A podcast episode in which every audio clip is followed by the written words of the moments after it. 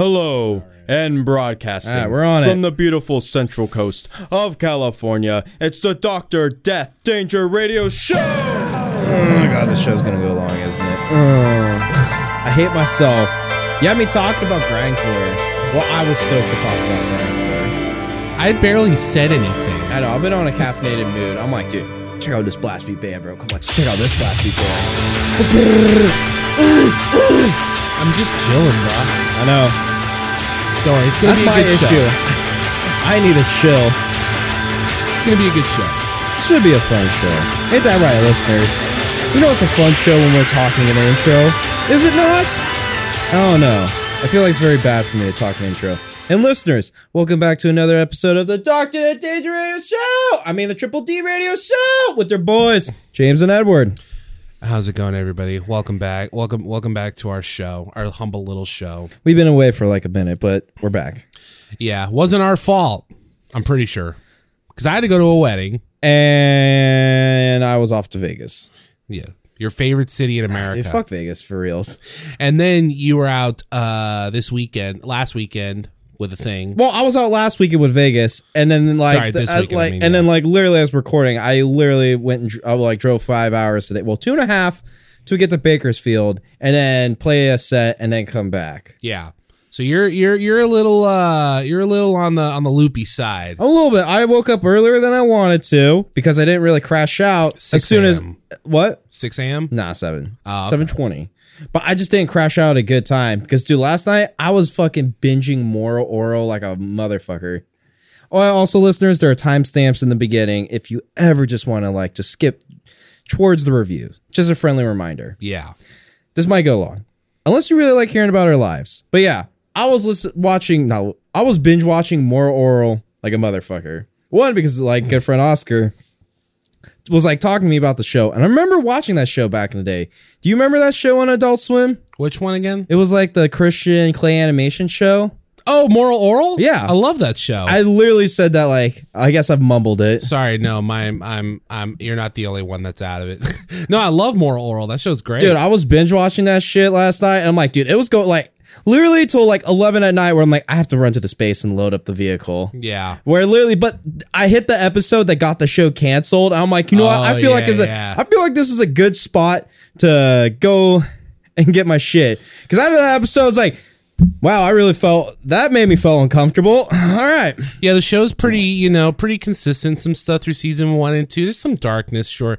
But, bro, once season 3 hits, oh, dude, shit goes off the rails. Well, dude, it's like season 3 is just like, all right, let's really make it weird. But while also have it circle around the fucking, well, I haven't finished the season, so I don't know if they like, you know, get back to away from that goddamn, like the hunting trip. Yeah, yeah. Because, like, obviously the hunting trip got dark. But that was, like, exciting, though. That was, like, oh my God.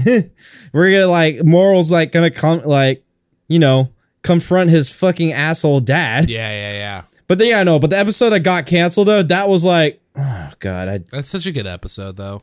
I don't know. I don't want to like that up. I don't want to like that episode. No, I understand. It's, as I said, it's really just, like, very uncomfortable. Yeah. I'm not going to break down that episode. As you know, Oral's dad is the guy that voices Baymax. Oh, shit, really? Oh, yeah, straight up. I met him at D23, and, you know, he does the whole thing, the whole gimmick, you know, hey, how are you? Shakes his hand.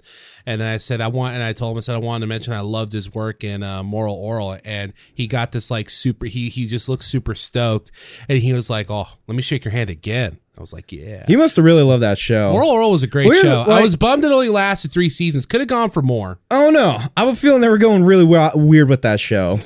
As I said, it gets very, like, they do try to, like, it's a show that they really try to, like, push the themes a little bit. Oh, yeah. Like, it's a good show. Like, dude, I was binge watching it easy. Like, obviously the fun shows are just like, oh, hey, this is just a wacky Adult Swim show. Yeah. But yeah, then season 3 is just like, wow, this is just getting really, like, they're just like, all right, let's just show some of the most depressed fucking people. Like, and we're just like, these themes are just very depressing. Like, in the moment, it's like, I'm uncomfortable and just like really sad now. Yeah. Like watching that. It's like, I get it's like Evangelion, bro. Like I was thinking of Moral Orel, but then I was thinking like how Evangelion, that fucking show just doesn't go as hard as Evangelion because Evangelion is about Evangelion. It's like, dude, I have a feeling they're kind of like the same thing. It's kind of like, like Evangelion starts off with like a little like very like emotional themes, like, you know, like conflict with characters, but then it's like the monster of the week show. And Moral Orel's just like, all right, what's the wacky scenario this week? Well, yeah, because Moral Orel's whole gimmick is like, hey, you know, it starts off actually kind of generic if you think about it, because it's like, hey, here's this Christian town and this really nice kid, but oh, the town's not as perfect as we think it is, kind of stuff. And then like the kid takes things very literal. Yeah, but then it kind of deconstructs the premise, but it's also a real, I'm not going to say character study, but it's a real character driven season 3 makes it into like a character driven, almost like art house, like art piece kind of gimmick. It gets a little wild. Evangelion, the director Hideki Anno had like a super depressive breakdown. There was a whole bunch of other shit happening, and that show was all about like deconstructing an entire, not just the world and its premise, it was deconstructing the entire mech genre. So there was a lot of moving parts. Moral Orel's pretty small, but then it just gets really like, you know, just like it gets very just like, God, just miserable themes. I as like Evangelion like both so shows. I'm like disappointed. I'm like, dude, this Moral Orel's more digestible, I think, a little bit, because it like the last like couple episodes just was like, I mean, Moral Orel didn't have a Shinji in the hospital room. I said like, forget it. I haven't finished Moral Orel. Yeah. I don't know if I like literally the episode that got it canceled is the worst of it. I feel like there's an episode, the backstory of the dad, which I've seen like pseudo clips, and I'm like, wow, they're gonna go there, and I'm just like, I can already tell. It's just like, but yeah, bring back Moral Orel. All right, so but. Talk about Evangelion. There's been this youngster who's always sharing Evangelion memes. Nice. Like he wants to jam it. He wants to start a band, and he hit me up. I think I'm like 10 years older than him. Okay. It's a little awkward, but at the same time, I was like, you know, homie, I'm down to jam. Do like a 4-song demo. Maybe just get you started jamming music. Make you realize, oh, this is some easy bullshit sometimes. If you don't overthink it. But friggin', he's been very flaky. Every time we're about to meet up, there's something where it just can't happen. And I'm like, but this bit, I really don't care. Like, not to the point of care. I was like, all right, if you are going to make this, don't even fucking bother me. I'm like, guy, if you make this happen, if you are able to show up to this damn rehearsal space, which he didn't even know what a rehearsal space is. He's a little young. What? Yes. There's a lot where I was like, saying something. It's like, wait, what do you mean by that? Like a rehearsal space, a jam spot.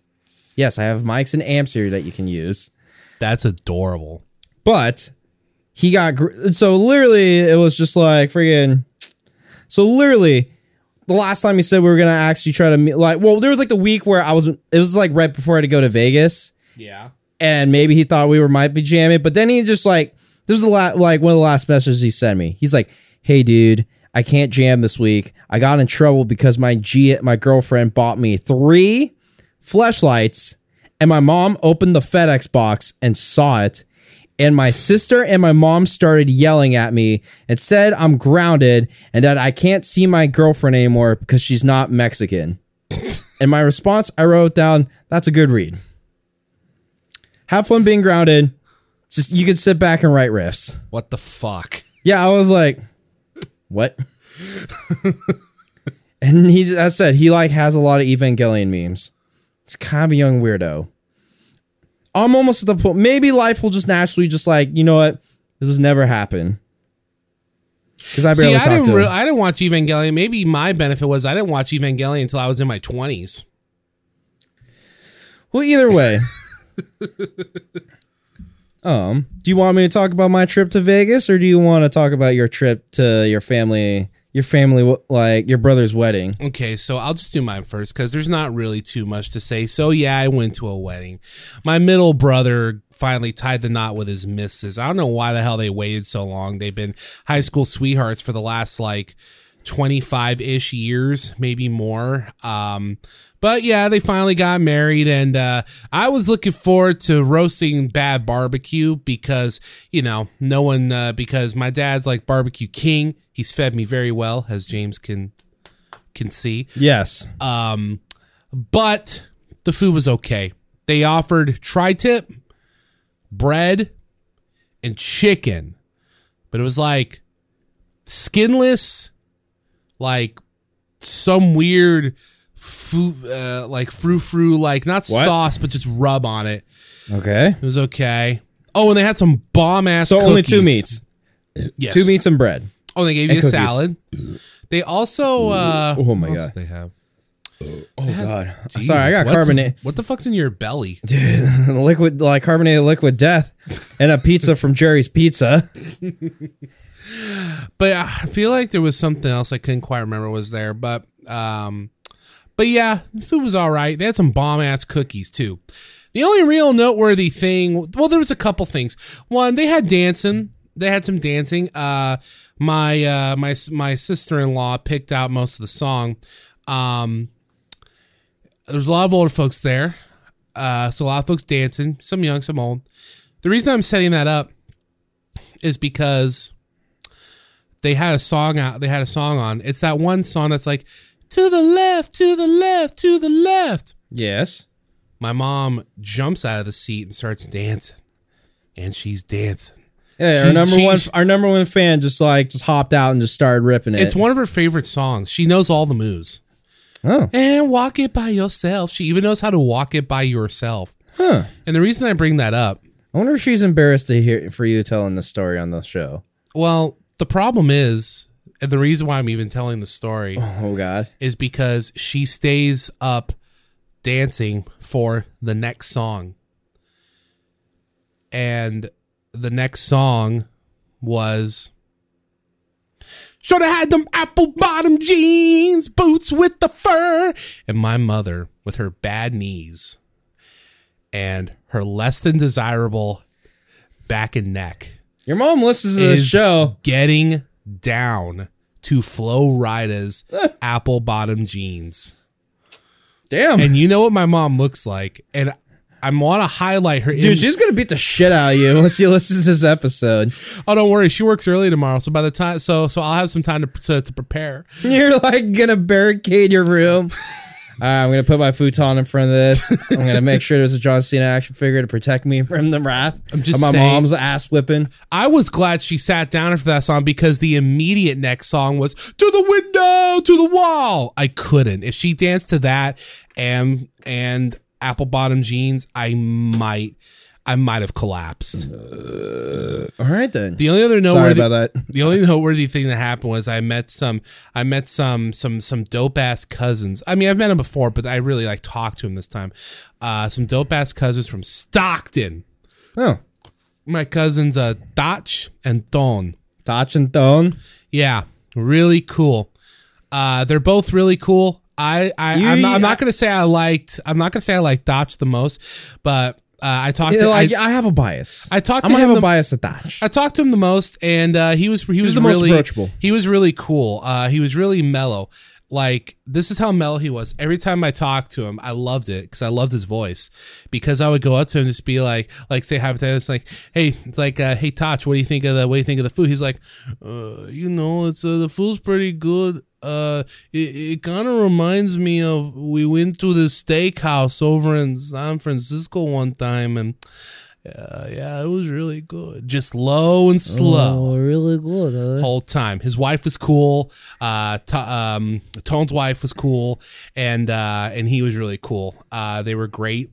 Yeah, everything they just said to me was so funny because I was talking to them. About how much I'm envious of my dad's mustache. I'm very envious of that. And I told them, familia, I'm very envious of my dad's mustache. And I know he's worked on it for years. And that's not a day. That doesn't happen in a week. And that is years of work. And I said that, to my dad, and my parents are right there. Not everyone's there, but they're there. My dad and mom are there. Mom's not looking. And I say that because, you know what they say? One of the best ways to grow lip hair there, yeah? And then he leans over off the side and he does this. I'm not describing it. It was a very lewd gesture. It seemed like it was a very lewd gesture. And I told him my dad's almost falling on the floor, not just because of the drinks, but he's laughing. Javi's laughing. The cousins and their girlfriends are laughing, but my mom's on her phone, and I'm like, touch. My mom's right there. He's like, she didn't even notice, man. I'm not sure how much I should say about my interacting with them, just because, and I'll tell you why, because I'm a joker. I was making jokes to them, not like the Joker. Seem like you were cracking jokes at the wedding. Because these guys are from Stockton. These guys are like legit street guys. So I was telling them about my street cred. That sounds very cringy. I was telling them sad. Yeah, but I was doing it on purpose to where they clearly know I'm kidding, so it was making them laugh. I was like, oh yeah, back in Morro Bay, I run those streets, Vato. Yeah, saying shit like that. Yeah, I run those streets, Vato. And I was gonna make a joke about how because he was talking about how their son's in the military, and clearly they live well, they eat well, and so I was gonna be like, well, yeah, between your son being in the military and I asked him, and what do you do for work again? Because I was gonna lead that into, well, yeah, that's how you can afford that gold chain. He had a 24-karat gold chain necklace. It was a party event. Might as well ball out. And and there's a pause, and he goes, I sell cars. And then my dad pulls me aside later, and he goes, you're not supposed to ask him what he does for work. And I'm like, gotcha. Gotcha. I guess I'm not supposed to ask him what he does for work. So yeah, that was fun. Lesson learned there. Yeah, so that was fun. Yes, I will tell you my fucking trip to Vegas. One, it was very tiring for starters. I can see it. I didn't do it this week. Today was just like a tiring day. True. But my trip to Vegas was one. It didn't even start with the trip. It started with me getting off work a little later than I wanted to, because I got stuck on a trouble job, and I was just like, yeah, that whatever that job was, yeah. Got stuck. Because I had to play a show in Santa Maria, and that's I don't know, let's count that. 1, 2, 3, 4, 5. Let's say 5 towns over. Yeah. So you know the geography of Tascobama going to Santa Maria. Well, also... It's lengthy. Well, here's the thing, because I also had to grab one of my band members in Atascabama, then run over to the coast to grab another band member, and then finally... We had to go into back to my pad real quick to move my van because my roommates randomly just called me going, "Oh, hey James, so seems like our truck broke down, and I don't know if we could pull it into the garage. Do you think we could use the parking space? How long do you think it'll be till you guys return? Hour and a half's when the tow truck driver's gonna arrive. I'm going to go move that van immediately."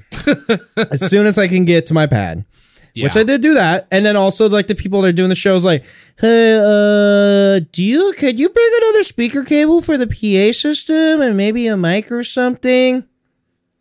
I guess we got to run back. Hey, when do you guys think you'll show up? I'm sure we would show up sooner if I didn't have to stop at my pad and also have to stop here and get you guys a fucking speaker cable. Yeah. Obviously, I didn't say that. We didn't say that to him, but that was implied because we were like, oh, fuck the show. I really don't give a fuck about the show. Yeah, fuck the show. Because here's the thing. And no, the show isn't wacky thinking about it because it's we had other bands that were going to play the show, but all the bands mostly just dropped except us and the other band. So just to fill in space...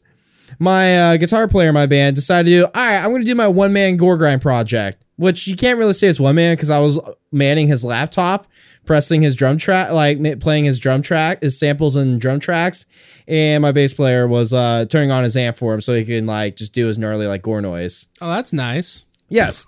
So he did that. After we took, we played, he played one song 5 times in a row just to get the sound in. And then he actually started the set, which was, 5 short songs. Oh. So, yes, he played that song again. Then it was all right, let's have, the dudes that have been putting on the show. They just played. I kind of was I've seen them. I'm not the biggest fan. I could kind of care less. It's also kind of cold out here. I got to play drums. I'm going to keep my hands warm.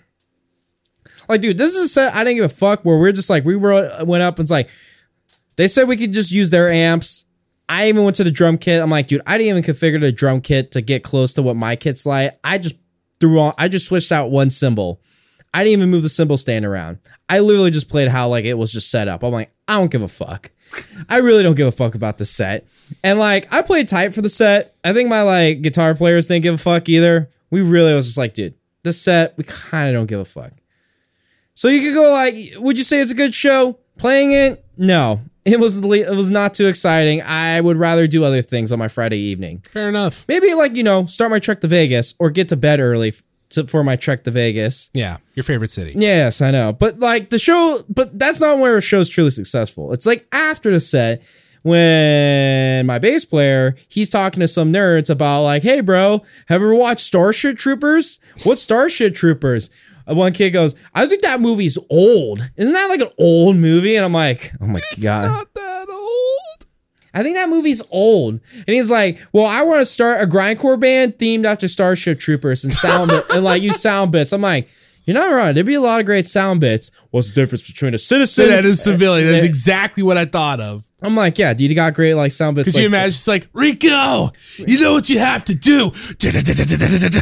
I'm just saying, it's like, that's literally like, oh yeah, and he's like talking to some nerds, like, I'll be down, yeah, I know how to play some instruments, yeah, I'll be down. But then my guitar player, though. Seb. Yeah, dude, he was backing on like 3 chicks at once.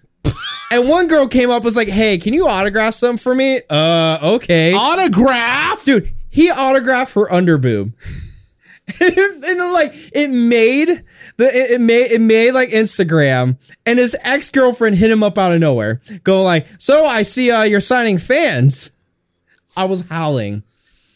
No, but he was what like, a fucking badass. Yeah, no, he like they were macking on like 3 chicks at once, and like one of them, he's like kind of like been like cyber stalking for a bit. He's like, all right, this lady's kind of cute, and we went and grabbed In-N-Out, and like you know what? He messaged her. Going like, hey, thanks for coming out to the show. Heart. And then like she eventually responded to him. And then like obviously like the next week I like talked and was like, oh hey, any news of you talking to the silver hair girl? And he's like, I got stoned and scared and stopped texting her. What? What? I know. So let me get this straight. Good friend Seb. They go from macking on 3 girls to signing under boob to getting stoned and scared? Yes. What? Yeah. What kind of weed are they smoking? I don't know. It's kind of hilarious though. Oh, I'm not saying it's not funny. Well, no, believe I was like low key roasting him. Kind of funny. I'm be sitting there and it's like, all right, you could either do this or you could text back silver hair. Oh, I knew you were going to say silver. Oh. But yeah, now Vegas though. So the travel there, pretty smooth. Usually going into Vegas isn't too bad. Just rolling in. But once we get into Vegas, we first reach the first nightmare of Vegas. Good friend Dylan, he lost his debit card somewhere in his room and he couldn't find it before the trip. Of course he did. But you know what? He has tap on his phone. So we could just go to a Chase ATM. Yeah. Why not? Well, for one, I didn't want to like join along on his venture, but I really wanted food because it's like, all right, let me get some fucking food in my system. All we've had is just breakfast in the morning. When like good friend Dylan got his blood drawn, like literally like after we're like good admit like.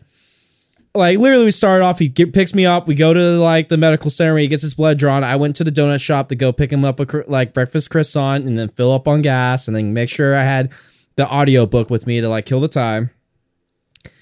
Like that's all we've eaten was basically, was some cinnamon rolls my roommates made me. There was like, oh, hey, we made cinnamon rolls and I'm heading out. Hey, why don't you just take all the cinnamon rolls with you on the trip? And I'm like, here you go, Dylan. Want some cinnamon rolls? Oh my God, yes! But once in Vegas, I'm like, here's the thing: Vegas is a nightmare when it comes to getting food. I just want to get something in me as soon as possible. Yes. But then when it comes to the ATM issue, it's just like, good friend like Jake's go like, well, you could get you could pay for Popeyes, which is a little bit more expensive than casino, but maybe you could find it cheap elsewhere. And I'm like, I guess, yeah, I could go on cheap. And then we're going on adventure. I am wasting so much time and I haven't eaten yet. I'm very pissy. But once we get some Popeyes, then we continue our adventure to ATMs. We go to 24-hour ATMs and none of them are working with his tap phone. Oh no. So he cannot pull out cash at all. Because he can't, because we're going to go to some restaurants and you can't really pay at the steakhouse. It's like, hey, take my phone. I don't think it works like that.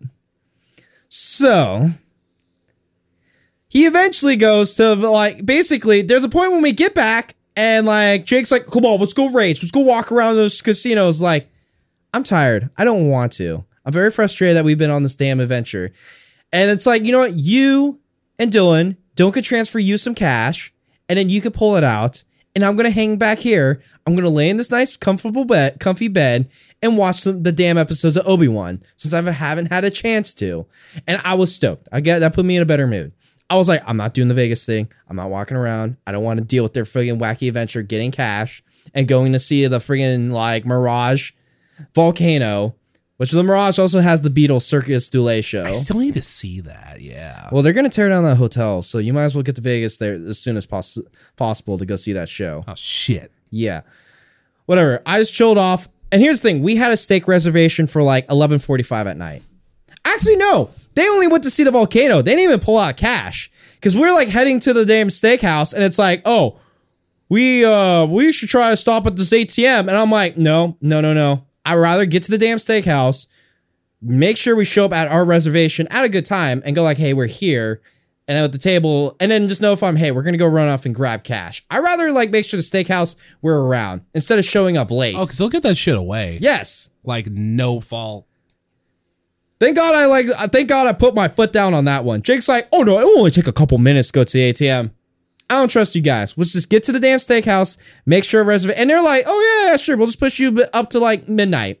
Yeah, just go get your like cash. And like, we went and got the cash, went to the steakhouse. Oh, you don't understand. Like, we walked to this steakhouse. It's called Urban Rise. It's off the strip. So it's kind of like a local or like kind of a destination foodie eatery. It's kind of like an Italian steak. It's like it's an Italian-based steakhouse. Kind of also known for the like mixed drinks and stuff. But you walk in and you could just, there's a smell of delicious food. And you're like, and I literally walked in. I was like, oh my God, this is going to be so good. And then no, here's the thing. The ribeye, like I think it was like 16 ounce for the 16 ounce ribeye. On the menu, it says it's $72, but it's happy hour. For like basically the restaurant's open. So I guess so the steak has a happy hour price where it's half off. So instead of paying $72, the steak was $36. $72 for 16 ounces. Bro, this was a very delicious steak. I was saying, I'm sure that's the price when you have to pay for takeout, but we're dining in. They have the happy hour prices. The sides were a la carte. So you had to pay for the like a side. But dude, they delivered the side on a cast iron like mini skillet. That's pretty sweet. And like the steak, dude, it was like herby and buttery. It was so good. Like no, every time like I like went and destroyed my steak, I was so stoking on it. I was like boom, boom, boom. I'm like, dude, I could eat another one. That thing was like delicious. Jake, he was like two for the price of one. He was taking bites and then he was contemplating life on how delicious the steak was. It was such a good steak. Now, Dylan, on the other hand, he wasn't feeling too hot and he was feeling tired and he got himself spaghetti. But he ate like 5 bites and he's also got a stuffy nose. Like, I can't really taste anything. I thought you were going to say you ate. I thought you were going to tell me Dylan got a steak, but he was feeling sicky. So then I thought you were going to tell me you said fucking and ate Dylan's steak. No. He got some spaghetti. Obviously it's cheaper than steak. Now, is this the same night where Dylan was filmed naked? No, I think it was the night after. I think. Okay. Because like friggin', we're sitting there. Oh, Dylan got pissed at me because we're sitting there and it's like we order dessert. Uh-huh. Because they brought up the dessert options. They had the fresh Italian donuts that with like separate dipping sauces. Mm. What I got was, that's what like good friend Jake and Thomas got. I got the apple bourbon bread pudding with like with a scoop of ice cream that was on the side. Ooh. And I was like, oh, I've got to try this. Oh, Dylan was mad. I was like, we're getting dessert? Because he wasn't feeling too hot and he wanted to get back. But at the same time, I was like, we're like kind of like enjoying a nice dinner and shit too. So yeah, no, Dylan was having a hell moment in Vegas. While I'm sitting there, it's like, I'm actually, enjoying it for once. Then whatever. Then we get back. We do a, I play like a couple games of blackjack, basically lose $27. Like I put in like I put in a $5 after taking a piss at this one spot and made $7. Then I went to another game and Thomas was playing, so I went and played it. I was up at one moment, but then I just lost all of it. Thomas pulled up this like graph board of like basic blackjack strategy, and it was working. Like he never really dropped down in cash. He walked away like doubling his his $20. He walked away $45. Nice. When we stopped, we just went back to like the hotel room, just kind of clonked out with like South Park on and shit. And the next day, we kind of chilled up. I think we figured we just went to a food mall, got like whatever food. Like I just grabbed like a sandwich from Ike's, and then like Dylan and Thomas got like Panda Express. Yeah, no, me and Jake got Ike's, and then Dylan and Thomas got Panda Express. And then we went to T-Mobile Arena to go to the Double or Nothing show. Now, I'm not going to break down that whole show, but it was a pretty fun show. It was a long show, but I knew it was a long show. Like 15 matches or something. It was like 13. Oh, okay. But I mentally prepared myself and was like, I know it's a long show, so I'm kind of fuck off around a little bit too. How long did the show end up being? Like 4 hours? Like 5. Like we were there at like 4. Like we were there at 4, and the show started at 4:30. And yeah, I think we're out by I think we're out by 9:40. Feels like WrestleMania times. Kind of, sorta, but I was like prepared on how long it was. But like, also, I think people else were prepared because like the last 3 matches, we were all pretty hot for it. Like the Anarchy in the Arena, which like, fuck, dude, was that a 5-star match? That's 5-star if you're watching on TV. If you're in the arena, it's like, dude, I don't know where to watch. It's just like nonsense. Like I went and took a shit, and I come back, and it's like, wait, the music's still playing, but they're fighting. Wait, are they new jacking it? It's like, yeah, they've been like new jacking it. Oh, that's pretty awesome. Yeah. But yeah, no, like the match was like pretty good. My only regret with that match is that I didn't bail out of my seat to go watch Eddie Kingston fight in the food stands. That was my only regret, to actually bail out. It's like, oh, should I? He's pretty much your favorite. Should I? He's pretty much your favorite AEW guy, would you say? Kind of, sort of. He's up there. He's like top 3. Yeah. Top 3. But yeah. And then like I watched CM Punk win. I wanted Hangman to win, but at the same time, it's like, you know, it was good to see CM Punk win. I don't think Punk needed the title. I think it kind of reinforces the stereotype that in AEW, because people always say AEW is like all the top guys are ex WWE guys, and like Jericho is always on TV and main feud storylines, and CM Punk gets a title. Also, this isn't related, but it's kind of related. Can AEW get off Britt Baker's dick? She's the only woman wrestler that gets consistent TV time. Thunder Rosa was champion, and she didn't get a lot of TV time. Yeah, she didn't even show up this week. Yeah, what the fuck? No, Britt Baker was there. I don't know. No, that was it. That was the end of that. Yeah. Their women's division still pisses me off. No, like the wrestling show was a really good wrestling show. Was it the best wrestling show I've been to? No. Was there a lot of like dudes marking out for CM Punk when walking out? Yes. Well, of course. Like almost is like, okay, bro, come on. It's CM Punk. He's not that great. He's our generation's, not Ric Flair. He's our Randy Savage. Because, like, you know how when people talk about the old wrestling, like when people think about rock and wrestling era, WWF, you know, Hulk Hogan and all them, you know, Hulk Hogan's top guy, obviously. But then you always have people like being like, I love Macho Man. He's got all this charisma. He's more of a technical wrestler, and you know, he's best ever. He's real best. Blah blah blah blah. CM Punk always gave me vibes like that. Specifically, if you were going to compare him to that, and then Cena to Hogan, that's where I get that comparison. I was gonna say I didn't really. That's kind of the only thing I could equate it to, and the reason why I say that is because like, CM Punk is that guy that every wrestling show you go to, there's an equal chance you're going to see a CM Punk shirt, like you're going to see a Macho Man shirt. Like Macho Man is probably the wrestler I see the most at wrestling shows we go to for shirts.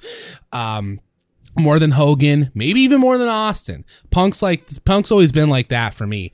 As far as his fans are concerned, everything the guy ever did was gold. Not forgetting his shortcomings, because Macho Man had a lot of shortcomings too, but a lot of people ignore those. If anything, everyone's focusing on CM Punk's flaws nowadays, quote unquote. Have you seen the guy's Twitter? The last few weeks, he's been And not even just for political stuff, but for the last few weeks, few months even, just for whatever reason, just a lot of the IWC has just been roasting the shit out of CM Punk. Well, not a Double or Nothing. Well, except for those shitty, like, buckshot lariats. He fucked them up twice.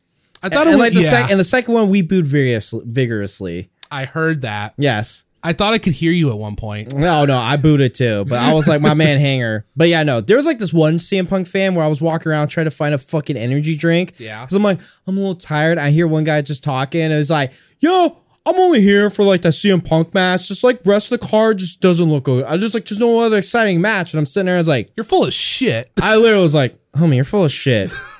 When we got Young Bucks and Hardys. Like, yeah, like obviously, is it going to be the best Young Bucks and Hardys match? No.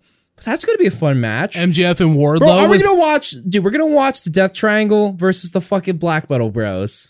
Yeah. Like, that match was nutty except for the finish. I'm like, there's a lot of fun matches on this card.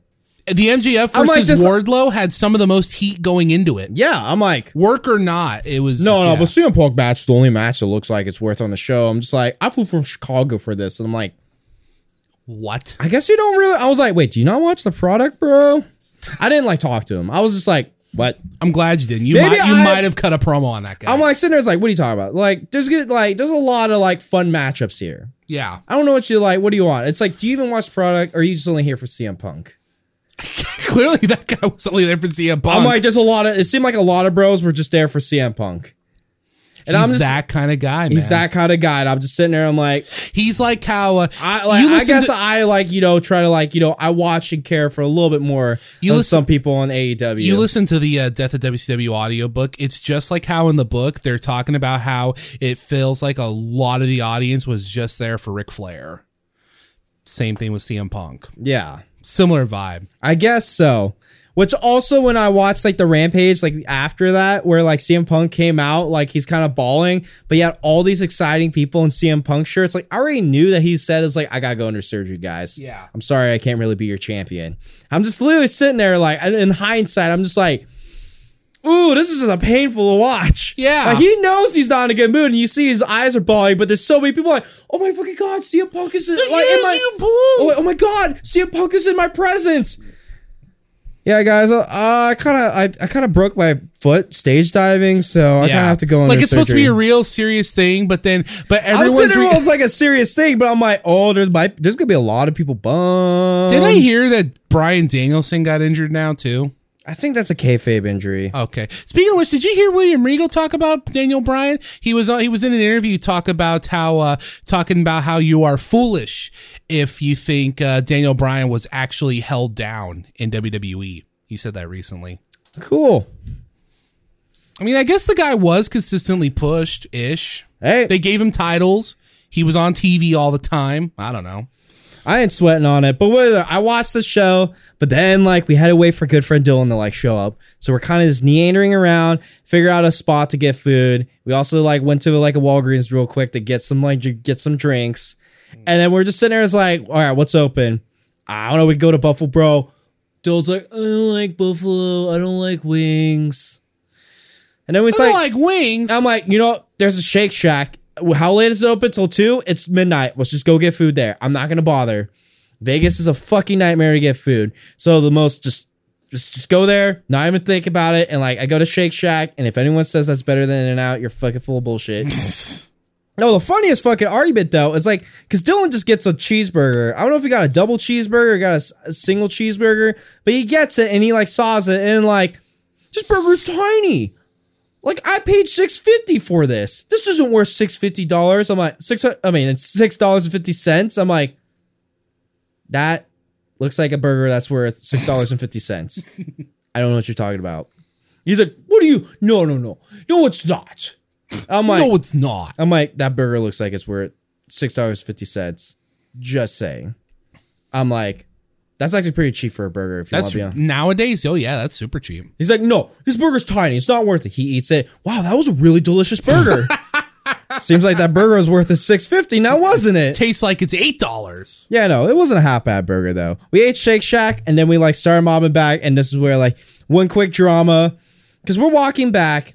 Me and Thomas, he has to wake up early to catch the bus. I don't want to dick around. I just kind of want to go back to the hotel and relax out. But Jake is like going like, well, I want to go dick around in Caesars.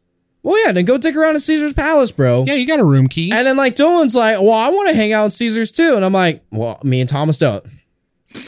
But we're sitting there, it's like, and then Jake's like, but you don't know if like Dolan's gonna like walk to Caesars and he's gonna be too tired to even want to bother walk around Caesars. So it's like, dude, just give me and Thomas a room key. It's like, Dylan, you can just call us if you don't want to hang out at Caesars and just walk back to the hotel. Just call me. I'll come down and like get you with the key, like the key card to get you up. Jake, just go dick off at Caesars. And me and Thomas were just walking like men on a mission. Like we didn't try to ditch them, but we were just walking. And one moment we look back and I'm like, Jake and Dylan are gone. Cause there was a moment too where we kind of like stopped to sit down. I'm like, dude, I don't want to stop and sit down. I just want to get going and stuff. And then like, Freya's like, and I'm like going like, Dylan, just kick it with like Jake. Go hang out in Caesars or something. Have some stiffy and dildo time, all right? Go enjoy yourselves. I'm like, me and Thomas are tired. Just give us the key card. And he, like, does that. But then Jake's like, no. How about you guys just wait and walk with us? And then, like, if Dylan doesn't want to hang out at Caesars, he could come with you guys. And it's like, me and Thomas like, dude, we don't care. Can you just give us a key card? Dylan, you can, like, catch up to us. I know you're walking a little slow, but you can catch up to us. Dylan didn't like that. He got very, like, he got pseudo butthurt. That was actually very invalidating. He thought we just full on just ditched them because like I went and took a turd back at the like hotel room, and then freaking I hear like Jake and Dylan are like, oh hey, I guess they didn't stop at Caesars, and then freaking Dylan's just going like Jake's going like I had to walk with Dylan with the key card because he didn't feel like I'm sitting there, it's like Dylan, couldn't you just call me? And he's like, well, I don't think you would pick up your phone. I thought you would have just been crashed out. I would have picked up my phone. I would have picked up my phone. Like, you could have had the option to hang out. But he felt like me and Thomas just ditched them. And it's like, oh, you guys could have waited. We can went to Caesars. Like, dude, we don't want to wait. We want to get to the hotel as quick as we can. Yeah, Thomas has to get up early. Yeah, and I'm just... Well, my excuse... Just, there is no excuse. I just want to get back. I don't care about dicking around in Caesars Palace. But that was, like, one of the fucking drama points right there. And, like, we just had to sit down. Jake was just like also being instigating too. It's like, dude, can you just shut up? How about you go dick off? Don't you want to go hang out at Caesars? Like Dylan, if like Dylan just came back, and I'm like sitting there's like Dylan, I'm sorry if you felt like we ditched you and stuff. And he also brought up that like we thought last night at dinner he wanted to get back, but like I ordered dessert and like thought I was spiting him. I'm like, dude, I wasn't spiting you. I wanted dessert. I wanted that dessert. It sounded awesome. Plus, Dylan, I get a call to like come back at your own pace, bro. How about you enjoy Vegas on your own? Order dessert to spite. But I guess he wanted us to all together like hang out in Vegas, which there's a lot of miscommunication there. I'm not gonna lie on that one.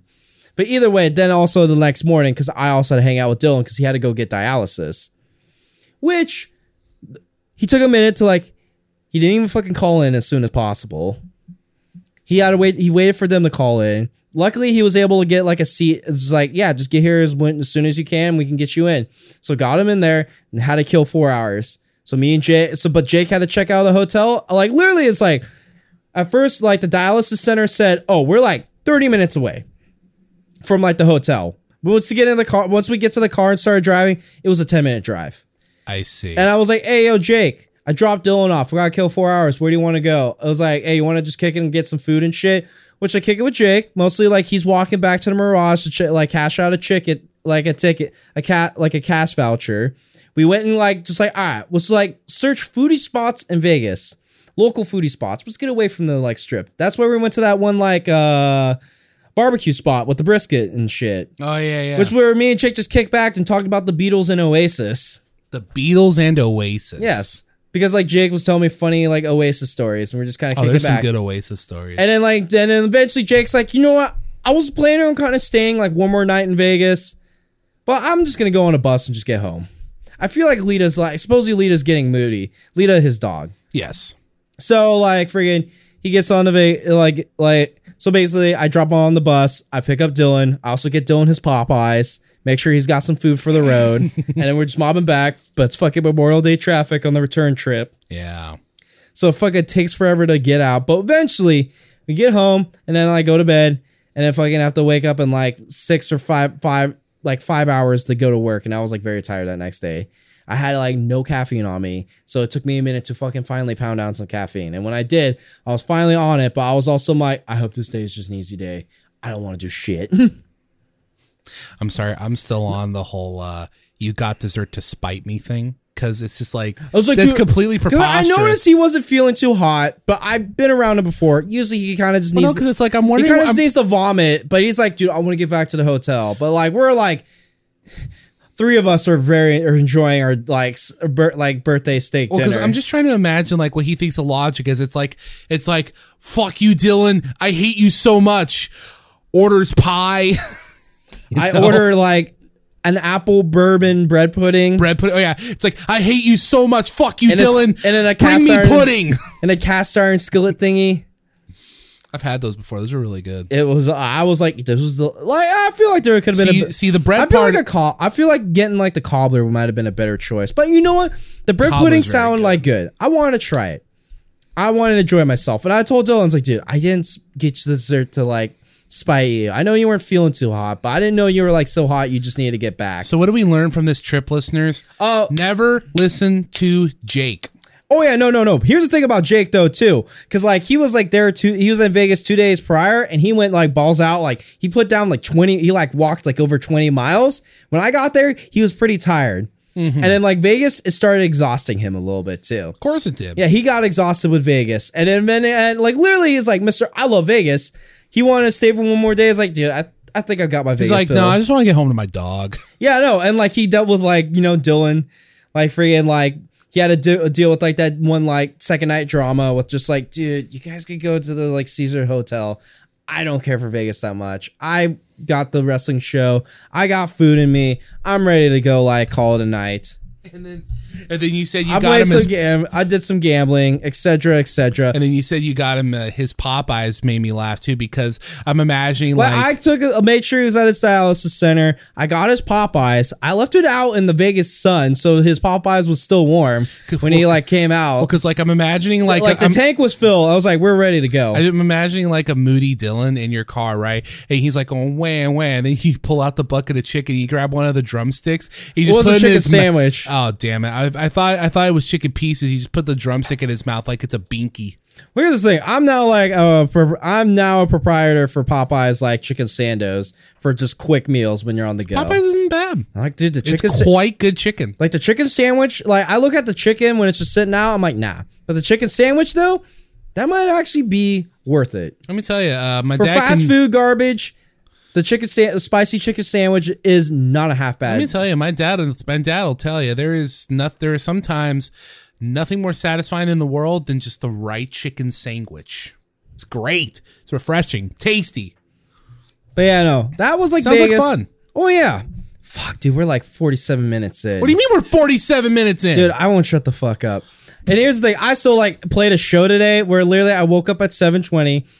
Picked up the bandmates. We went into Bakersfield. We went to play the show. The first band plays, like, which they're homies too, like Parasite Case. If you like sludge with a little, if you basically like the band His Hero's Gone, check out Parasite Case. We watched them play. Like it was just kind of just homies just chilling. Then us was next, but we also found out the band that we actually were like the reason we were decided to play that show, asked to play that show. And we're kind of there. This band called Vile Life, they've dropped off the bill like that day. Of course. And so it was like, so wait, we're the quote unquote headliners, i.e. finishing off the show. Cool beans. But either way, we like played a really good set. We ripped it. It was like, we like played on this like big noise, like big old amps. So it was kind of fucking loud. And we were kind of I played a little bit faster. So we're a little bit more like just like straight fucking punishing speed and noise. Went and got some pizza at Jerry's Pizza while kicking it back, talking to the homie Isaac and shit. Just talking about unions and shit and just like dirtbags that like work in the like pipe fitters union and shit. And then, yeah, we just kind of cruised on back, listened to a bunch of grindcore. And now I'm here for the podcast. Pretty chill show. Yeah. Like, friggin', yeah. Like, we sold like 4 t-shirts. We didn't really have a table to like set up merch. But at the same time, we didn't even care. Also, like there was also like a tape. There was also a tape like distro that was set up. The first press of my death metal band's demo was in that like there for $7. That's sexy. I was like, lol. Look at it, $7 for a first press. Royalty checks. No. $250 in the mail. No, I think we sold them off at like bulk. I think we sold them off at bulk. We like sold like this dude like 10 tapes at bulk. Oh, okay. For him to like redistribute out for $7. Okay. But I was like, look at it. Hey, look, Corpse Lure, first press right there. That's sick. I fucking talked too long, didn't I? I'm sorry. It's okay. I mean, it's your show. Yeah, we did a lot. It was like, it was two weekends. Vegas was a lot. I mean, it's our show, but you control the audio, so, you know. Don't worry. I'll have you take control. Usually when you tell stories, it's interesting. I worry when I tell stories, I'm boring. Because it's not like I don't have wacky, fun shit happen to me. I feel like I'm not good at explaining. I'm not very theatrical in making it explaining it. I said, like, with Vegas, though, it was just like, dude, fuck. This is one of the more low-key Vegas trips, if I'm honest. It was the other people that suffered. Other people were suffering. I was like, dude, I know that I hate this town. I'm going to come in. I'm going to minimize the bullshit. Like, literally, I'm not even going to try. I'm just here. We have a steak reservation. Steak was fucking delicious. Urban Rise, definitely we're checking out. Like, obviously, there's the more expensive Elon Musk price shit on, like, the strip. But this was, like, this is like a way. Like, you go in, it's a dim light, like, speakeasy environment with delicious, buttery steaks. Wow. Well, I also, like, put, like, mushrooms and onions on top of my steak. Because, like, you know, they, like, cook that shit in the, like, steak juice, too. Yeah. So I was like, oh, fuck, dude. Literally that steak, a little chilling game of, like, blackjack, watching episodes of Obi-Wan, check out our wrestling show. That was fun. I didn't like driving fucking around for a fucking ATM for that to be a bust. Yeah. Literally, that was, like, a 2-hour adventure. That sucked. I didn't care for seeing any Vegas-like gimmick excitements about like some volcano, like some shitty-looking volcano exploding. So I avoided that. I watched the wrestling show, and it was like, all right, we watched the wrestling show. Just get some quick, easy eats, and we'll just like freaking walk back. I don't care. I'm sorry, guys. I guess me and Thomas here are just gonna ditch you guys. If you guys want to like take in Vegas, go do that. If you want to come in early, you can call one of us. Well, our phones are available. No, I don't think you're gonna like pick up the phone. So can you just like walk back? It's like I think also he didn't want to walk alone back to the hotel room. Like I would have, but at the same time. But me and Thomas were just sitting there walking. I took a picture of like Poseidon. We walked by Hell's Kitchen, and me and Thomas are going, "Oh, it's spooky." There's an angry British man. It's very yelly in there. So yeah, that was my Vegas trip. Not the worst. Not the best. Technically, it is the best. That's sad. Technically, it is. Now, do I want to go back to that town? No. I don't like burning the money. I didn't want to go there in the first place, but it was a good friend's birthday. Mm-hmm. And like, you know what? There was some food that's worth it. I feel like I'm getting a hang down for me to enjoy Vegas. But I don't want to go there.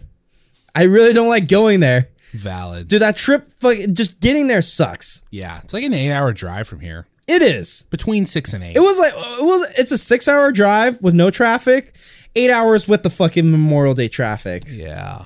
Just fucking just cruising, pissing in the bottle, and listen to that audiobook that you like lend me. Which like I literally was like I got pretty far deep into it. But then there was moments like, all right, I'm gonna switch off. Dylan, here, you actually drive for like this like trip. I'm gonna go crash out. Which gotcha. Like wake like literally it was like also very little sleep. Yeah. I wish I could just fucking like be a fucking potato, like vegetable, but no. No. Fuck. We got a show to actually do. It's going to be like that one episode of Nitro where Kevin Nash thought it'd be a good idea to have the first hour or whatever be nothing but talking. Yeah, I know. Fucking nothing but talking. All right, let's get into hour 2. Damn it. Oh, God. That's hot.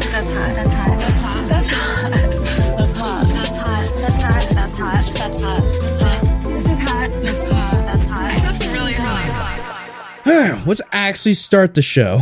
Okay. What's the hot or not this week? Well, what did a good friend Jake say? He just sent me a YouTube clip, like a YouTube link, so I guess we're watching YouTube. Oh. I know, but let's listen to what good friend Bone Steel has to say. And by has to say, let me make sure the record is on for the for this, and then let's go. I'm fucking sick still, so... Wait, he got sick in Vegas. Basically, my only explanation is... song's sick. I was waiting for it to come out for a while. Newer band, dope chorus, dig the vibes. He sounds pretty so sick stuffy. Shit in my opinion. Anyways, it's up to you guys if it's hot or not.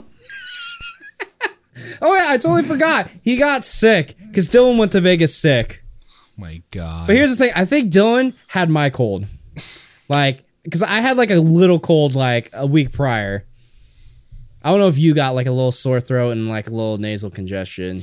I mean, I did, but I haven't seen you in like 2 weeks. Yeah. It's been like 2 weeks.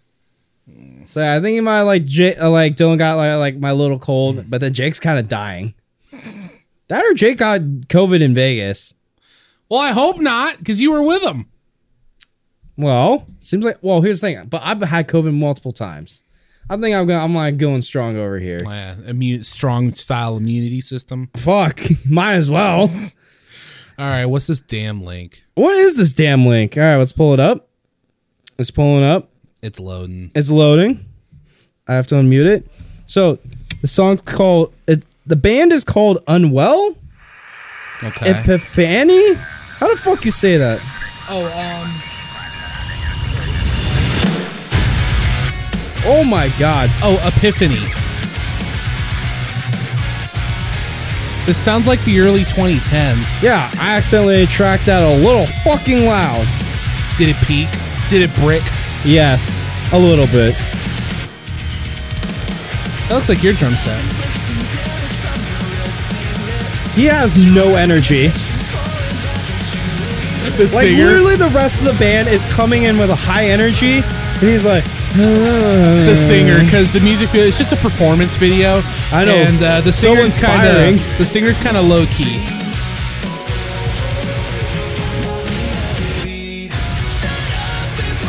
Wow, he has energy now. This sounds like it should have been in like some random like WWE pay-per-view back then.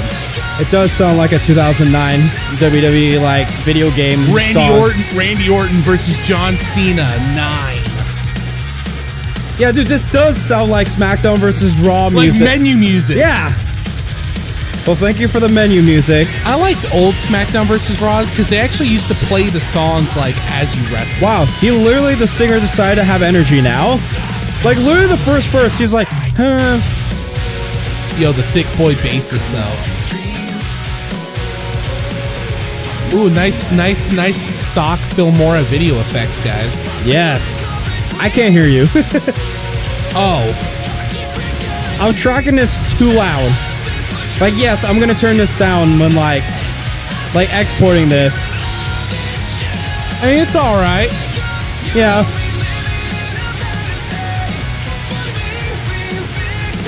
This singer looks like somebody, but I can't place him.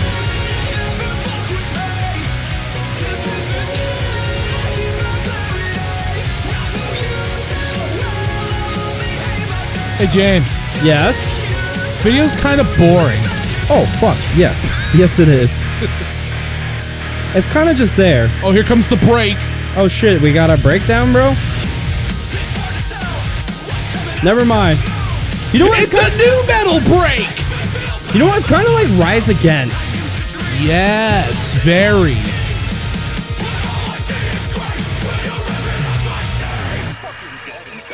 What the?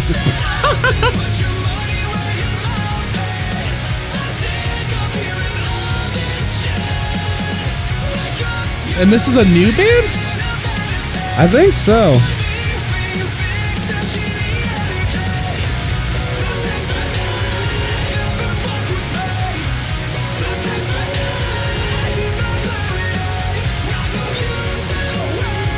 I'm very focused. I don't have any quirky comments. I'm just watching their boring video. Their song is mostly chorus. Yeah. It's maybe I'm listening to it too loud. I can't decipher anything. See, I can hear your voice. I feel like my phone's just kind of not tracking that well. Okay, so I'm listening to that, right? Well, what do you think? It sounds like Rise Against. Maybe I might have tracked that a little too loud. It seemed very noisy for me. Yeah. But not in a good noise. It was just like, it just felt loud. But I think that's an issue with me. The song, it's not bad, but it's not burning my world on fire. It didn't really stand out. You know what it sounded like? It was there. It sounded like radio rock, but like not like one where like, you know, the guy's like, and hey, here's Epiphany by Unwell. No, it's more like this is the song where like you play like after a song, but before commercial break. Like it's just like it's just some random song on in the background during like some random teen movie or something. Yeah. Or like some, it just feels kind of, just feels there. I don't want to say generic because, you know. Okay, it's a little generic. It's quite generic if I'm honest. But we've heard plenty of generic stuff on here before and we thought it was good. It didn't really do much for me. I hate to be a Debbie Downer, but I got to give it a nod this week. I want to give it a nod. My mom was going to give it a nod anyway. She hates every song Jake recommends. That's fucking hilarious. She literally told me she told me the other night, she's like, you know, in honor of the concert you and I are going to, you and James should let me recommend you something from the 80s you haven't heard. And I'm like, Mom, you have to talk to James. She's like, well, why do I have to do that? Why can't you just make it happen? And I'm like, because it's, first off, it's Jake's segment, really. The whole idea is Jake sends us something hot or not, but just, yeah. She did, I said this off camera, but she did think last time's Hot or Not was funny, the one you suggested, the unofficial Hot or Not, with the Slayer Radiant Blood rap remix. Smoke a blunt, bust a nut, dun dun dun. Yo, smoke a blunt. No, like, it's like 1:30 in the morning, and she, like, comes through my door, busting up laughing. She's like, you guys are fucking crazy. And smoke a blunt, bust a nut, fuck Vegas, and shit. Yeah, and I was just saying this week, you know, I was just saying, we shouldn't worry too much about, you know, not saying stuff, because, like, I've been listening to a lot of Brian and Vinny lately. We're just focused and listening. There's a lot of silence on Brian and Vinny, you know? Because, like, we've always said they're the podcast that really inspires us, but sometimes they're really slow, kind of quiet. Like, Vinny has some brisk notes, and sometimes Brian is being time police, but yeah, no. All right, let's roll on into the CAR. All right, what do we listen to this week? All right, everybody, so check this out. I know, we're just rolling with the show because, like, fuck, that Vegas story went fucking long. We have to cut the cruiserweight match short. Don't worry, we're just cruising along at a more brisk pace. So this album is called Who Are You? This album is the last album with Keith Moon, and oh, that's sad. Yeah, damn it, I don't want to hear that. And now I'm bummed. And to my unsurprise, this album was a roller coaster. Apparently, trying to get out. The Cliff Notes version of it is: so band was drifting apart. Keith's health was declining, in part due to addictions, which hurts the quality of his drumming performances. Roger Daltrey needed throat surgery. There was pressure from the record company to make another hit, brother. Audio problems with still fresh keyboard and synth technology. And to top it all off, Punk was super popular during when this was recorded. And this album had some of Townsend's most proggy bullshit, still recycling pieces from that scrapped Lighthouse idea of his. So there was a feeling that they lost the kids demographic when this album came out. Oh, and maybe one of the worst parts, Keith lost faith in himself as a drummer because he couldn't play a song. He couldn't play in 6/8 time for the track 5 song. So yeah, joy. I know, what a joy. This I wrote here. Sorry, I'm just like, I guess like fucking Cody Rhodes. Actually, sorry, like go back to wrestling real quick. Cody Rhodes, I guess, tore his pec, but he still wrestled tonight. Oh, I heard about that. Yeah, I guess yeah. Daniel Bryan Danielson is expected to miss 1 to 2 weeks due to an injury. So he did get injured. Okay. And then Kota Ibushi is on a 3-month pay reduction since his recent drama. What happened with Ibushi? He's been very pissy at New Japan. Well, I've heard about that, but I didn't know it was enough to dock pay. Well, yeah, but what's the issue? He just oh no, he's been saying a lot of like freaking like he's been like blowing up. He's been like blowing up on Twitter on how much he just does not like the fucking New Japan at the moment. Mostly because he's like, dude, I'm injured. Can you guys fuck off? I'm like trying to like heal. I can't go back. They keep making me go back. The stress like got to my mom. She went and tried to commit suicide. Fuck you guys. Oh shit. Yeah, I was like, yeah, fuck them for that. Yeah, no, it's been kind of fucking narnar, but I guess they talked, and I guess, like, Ibushi will just get a pay reduction for the recent, like, his public outrage. Now, when will he be back? I do not know. So The Who, everybody. Yes, back to The Who. Track one. With wrestling, because, like, friggin' Jace go like, man, Cody's injury looks gnar. Yeah, he sent that earlier, but I ignored it. I'm like, I don't have a picture. I'm not going to look into it.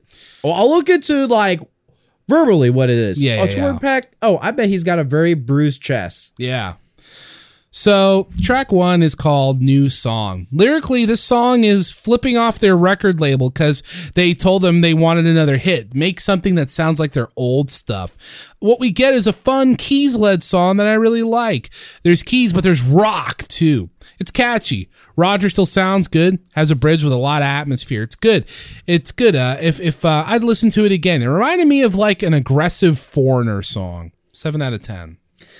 So for what I thought of song one for this record, this seemed like a better open than the last record. Oh, it's way better. I'm going to give it a high 6 out of 10.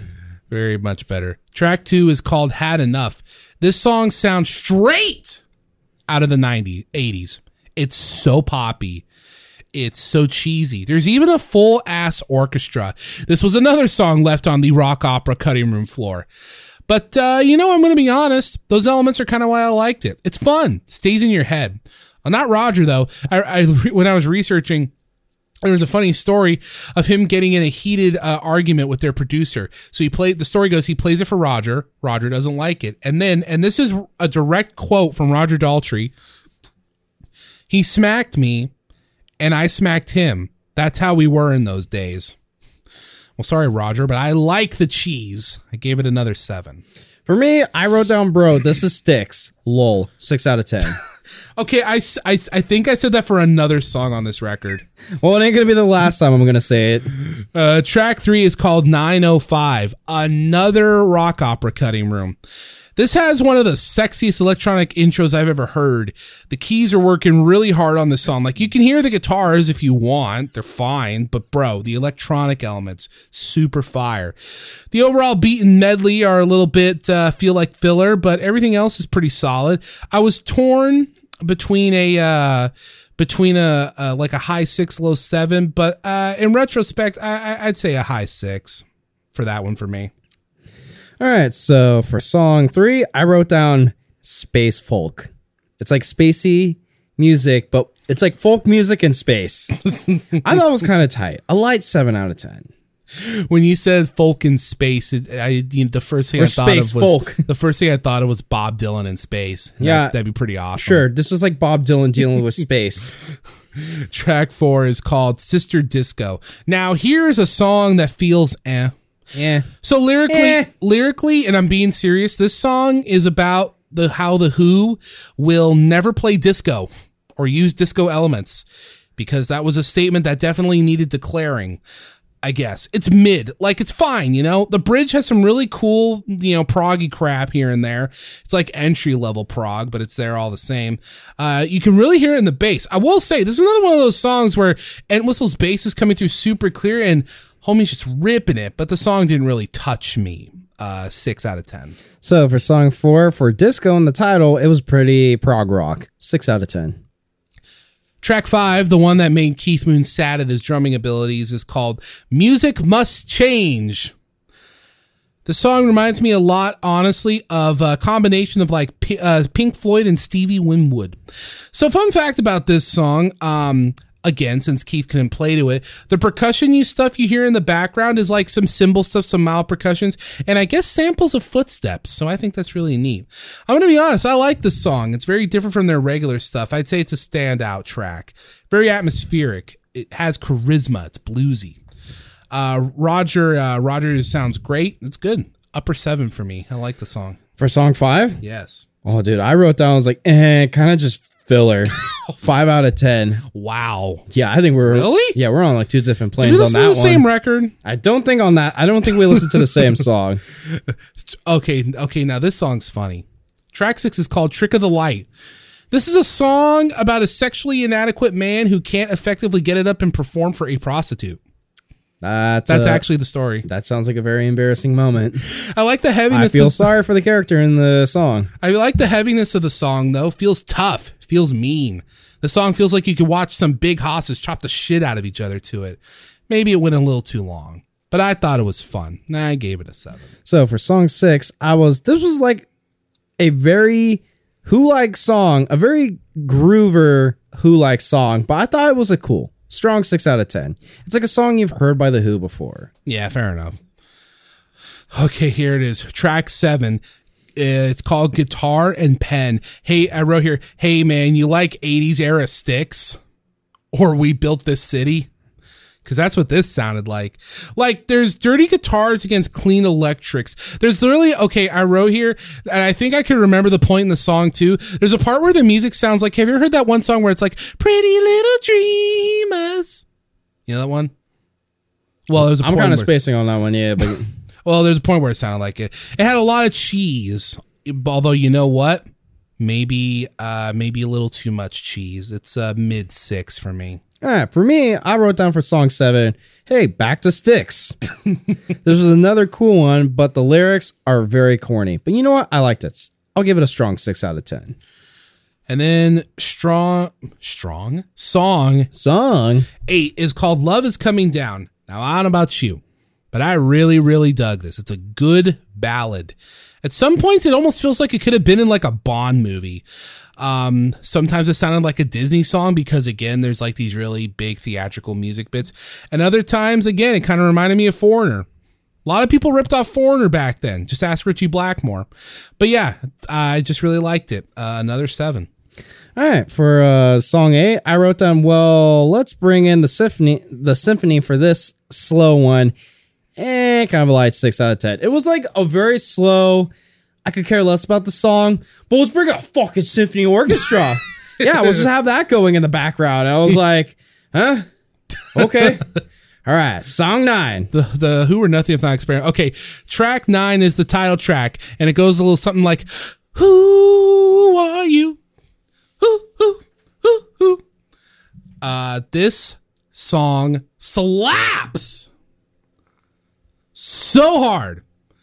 I love this song, even without it being one of the intros to a CSI show, which I watched this. My mom was all about Law and Order. I was like, fuck you, Mom. I didn't say that. But yeah, Mom. CSI, Lawrence Fishburne, bro. Yeah, I'm all about Lawrence Fishburne, okay? I don't care about Law and Order. So what Ice-T's in, like, in Law and Order? Like in Law and Order. That's the only reason I ever watched SVU. I'll be honest. Like Stabler and the gal, they're cool and all, but like Ice Benson, T. It's Ice-T. Body count, motherfucker. Body count. But yeah, I love this song. I love it a lot. It's a 9 out of 10. I can't really say much more. It's awesome. Go listen to it. Go watch the performance video they made of the Who in the studio. The visual of them of like John Entwistle smoking a cigarette while him and the other guys are doing the Who. It's great. Love the song. It almost shouldn't be on this album because everything else is kind of okay to good, but then this song comes out and it's like, fuck, this could have been on Who's Next. It's so good. Damn right. Who's Next? Wait, who was Who's Next was the one with like Behind Blue Eyes. Oh, that guy, Bob O'Reilly. Yeah, this could have been on Who's Next. Yeah. I just wrote down, bro, classic, iconic. CSI, 9 out of 10. Exactly. So if I tallied up the score, which it did, out of a score of 90, this song gets a 62, which I think it's solid. I'll be honest, there's a couple 7s in there that I thought maybe could have been 6s in retrospect, but I liked the album when I was going through it. It was solid. It didn't light my world on fire. Considering this is the last Keith Moon album, I don't want to be pessimistic, but it might have peaked with Who's Next, but there's like 4 albums left, so we'll see. I thank God. Is it 4 or 5? I'm pretty sure it's 4. Hold on, I've got the wiki page open. But yeah, if you ask me on this record, I liked it more than Who by the numbers. Obviously, this isn't the best Who record. No. It's kind of there, but it has that one shining song. Oh, yeah. Yeah, it's got Who, like, yeah. Who Are You? Let's forget. But everything else is like, you know, it's kind of there, kind of fun, but it's also sad to hear that this is the last record with Keith Moon. Yeah. He didn't pass away very long after the record came out. I know. Too. And it sucks to hear that, like, declining health. like fucked with his drumming. Lolo, and at the same time, it's like I still felt like he still was able to rip it for Who Are You. Yeah, there's 4 albums left. Next album is called Face Dances, which there's only 3 more albums after that. So okay, so it is 4. Yeah. So Face Dances is the next one. Yes, from the year of our Lord, 1981. Well, that was a jump from 78 to 81. Oh yeah, I'm kind of curious on that one. Metal Up Your Ass. Wait, that was 82. Never mind. Shit. Wait, was the Metal Up Your Ass demo 82? There was a Metallica demo in 81, at least. Or was it the one where I'm sure they tracked a demo? Wasn't that No Life to Leather? I think it might be No Life to Leather. Yeah, okay, cool. I heard that fucking getting a cassette like demo that like trying to like actually sell, the resale price of like the cassette demo for that is like a couple G's. Oh, I wouldn't be surprised. Fucking Discogs, bro. I would love fucking Metallica nerds. I would love to get my hands on that, but I'm not paying a couple $1,000s. I've already given Metallica a lot of money. All right, main event time. It's main event time. Cool. Let's just go. We went very long. I went very long with Vegas. I feel like a butthole for going that long. Some people like to learn. Do-do-do. Do-do-do. Some people wait their turn. Do-do-do-do-do. Some people live to fight, I think. Some people know what's right. And then British rapper. I still don't fully remember. I just remember the line. You'll get it by the end. You gotta be hungry in your tummy. What? Okay, so I have not watched this episode in like 2 weeks. Okay. I literally hammered down my notes as soon as possible. So the convenience of me when I'm like good to do a podcast. Okay. So it's kind of been a minute, but so last time on Tough Enough. Yes. We have morning rection. That's right. We have fucking general rection racing through the house. Great start. So yeah, morning rection. We have Michelle being smart and leaving because she realizes fuck this wrestling bullshit. Yeah, I really like my daughter. Yeah. Fuck you guys. What am I doing here? Donny Osmond has now finally earned his right name of Martin. I'm not Donny Osmond. I'm Martin now. Well, yeah, there was a cheerleading challenge, which was pretty cringy. Big Show showed up. Miss USA saved herself going, you know what? I'm going to take this. I'm going to take the opportunity to get like private one-on-one like training time. Well, I like your commitment there. You're off the chopping block. We had a run-in with Miss Hancock. Yes, we did have a run-in with Miss Hancock, i.e. Stacey Keebler. I only brought that up because I was really pissed at myself later on when I'm like, fuck, because we brought up how General Erection fought G.I. Bro. Yeah. Right? And I totally, because the DMCW thing, and I totally forgot. I'm like, fuck, that's right. Stacey Keebler was Miss Hancock. So that was my redemption. Yeah, Miss Hancock. And then we saw the death of Mikhail. Oh yeah, and his incel fedora hat. To quote Brian Alvarez, he died a death that day. He did die a death that day by skid marks. So we're now down to 10 contestants are left, and Miss USA is back in the house, and Christina's his friend with her. Yeah, this person Christina we know nothing about. I know 3 things about Christina. 1, everybody seems to like her. 2, she's pretty cute. And 3, she doesn't seem that impressive, but she's not the dog shit worst either. No. Also, I'd like to tell you all a little something. This week's episode, Tough Enough, is brought to you by the word agility. Agility. Yes. So pay attention to that one. Skid Marks returns to the house, and people are wondering why. How are you back? I know. I thought you would be done. They're not. But I guess Michael's gone now. Yeah, they're not glad to see him. They're not like, hey, man, good job. Everyone's like, what the fuck are you doing here? I don't know who the fuck AJ is, but he feels that Mikhail was a better competitor over Skid Marks. I think he's the one that... Because he had a better look. No, he didn't. I'm sorry. I really genuinely think that. First off... Well, yeah. What? Mikhail was bald and he had bulging muscles. Yeah. But his technique was garbage. You know who has... And he couldn't cut a promo to save his life. You know who has bulging muscles? John Cena. I don't know why I made that comparison, but that's where my mind went. Well, Mikhail, and Ryan has beautiful hair. I was saying Mikhail is not John Cena. He does not have beautiful hair. He has like... And all he was a meme going like, hey, you don't need to do much when you got a whole lot of booty. I can only remember... That's all I remember. I only remember 3 things about him. And two of them are from episode one. Whole lot of booty. His whole him getting the pillow thrown at him by Rima, and then just getting roasted for 3 episodes by Bill DeMott. Hey Bill, I'm sorry that you saw me in a cheerleading uniform. Like, I hope it wasn't too embarrassing. It's like, I didn't even know you were there. Oh. Okay, so yeah, I think we could see. So that same evening, once everyone settled in, just around midnight, Rima's up. Oh yeah, I had a fucking no in my notes. I was like, let me just go over like real quick. Sure. AJ feels Mikkel was the better competitor over Skid Marks because he had a better look. I'm like, yeah, it's because he was a better competitor because of the look, not the stiff garbage technique, the masculine insecurities, and that bad promo. AJ, what are you fucking on, bro? I was going to say, I believe AJ's the one that Stone Cold a couple times is called Tumbleweed. I don't even know. AJ's more invisible. Like, at least Mikkel, okay, I guess Mikkel is a better competitor. He's more memorable He's better than AJ. Shit. Well, either Skidmark confirms that, he was spicy with Mikkel at elimination. He was able to stand his ground. And, it's like, you know what? I'm going to show I have a bad side. I'm going to steal Mikkel's bed. He's not here anymore. Because also he doesn't feel like he needs to set up a bed either. Whoa, what a badass. Oh, what a badass. Now, this is the point where I said, all right, I'd sing the theme song, but y'all kind of already sang it. Yeah. So. So that same night, that same evening, at around midnight, we're with Rima. Yeah, Miss USA. She laces up and goes to meet huge erection.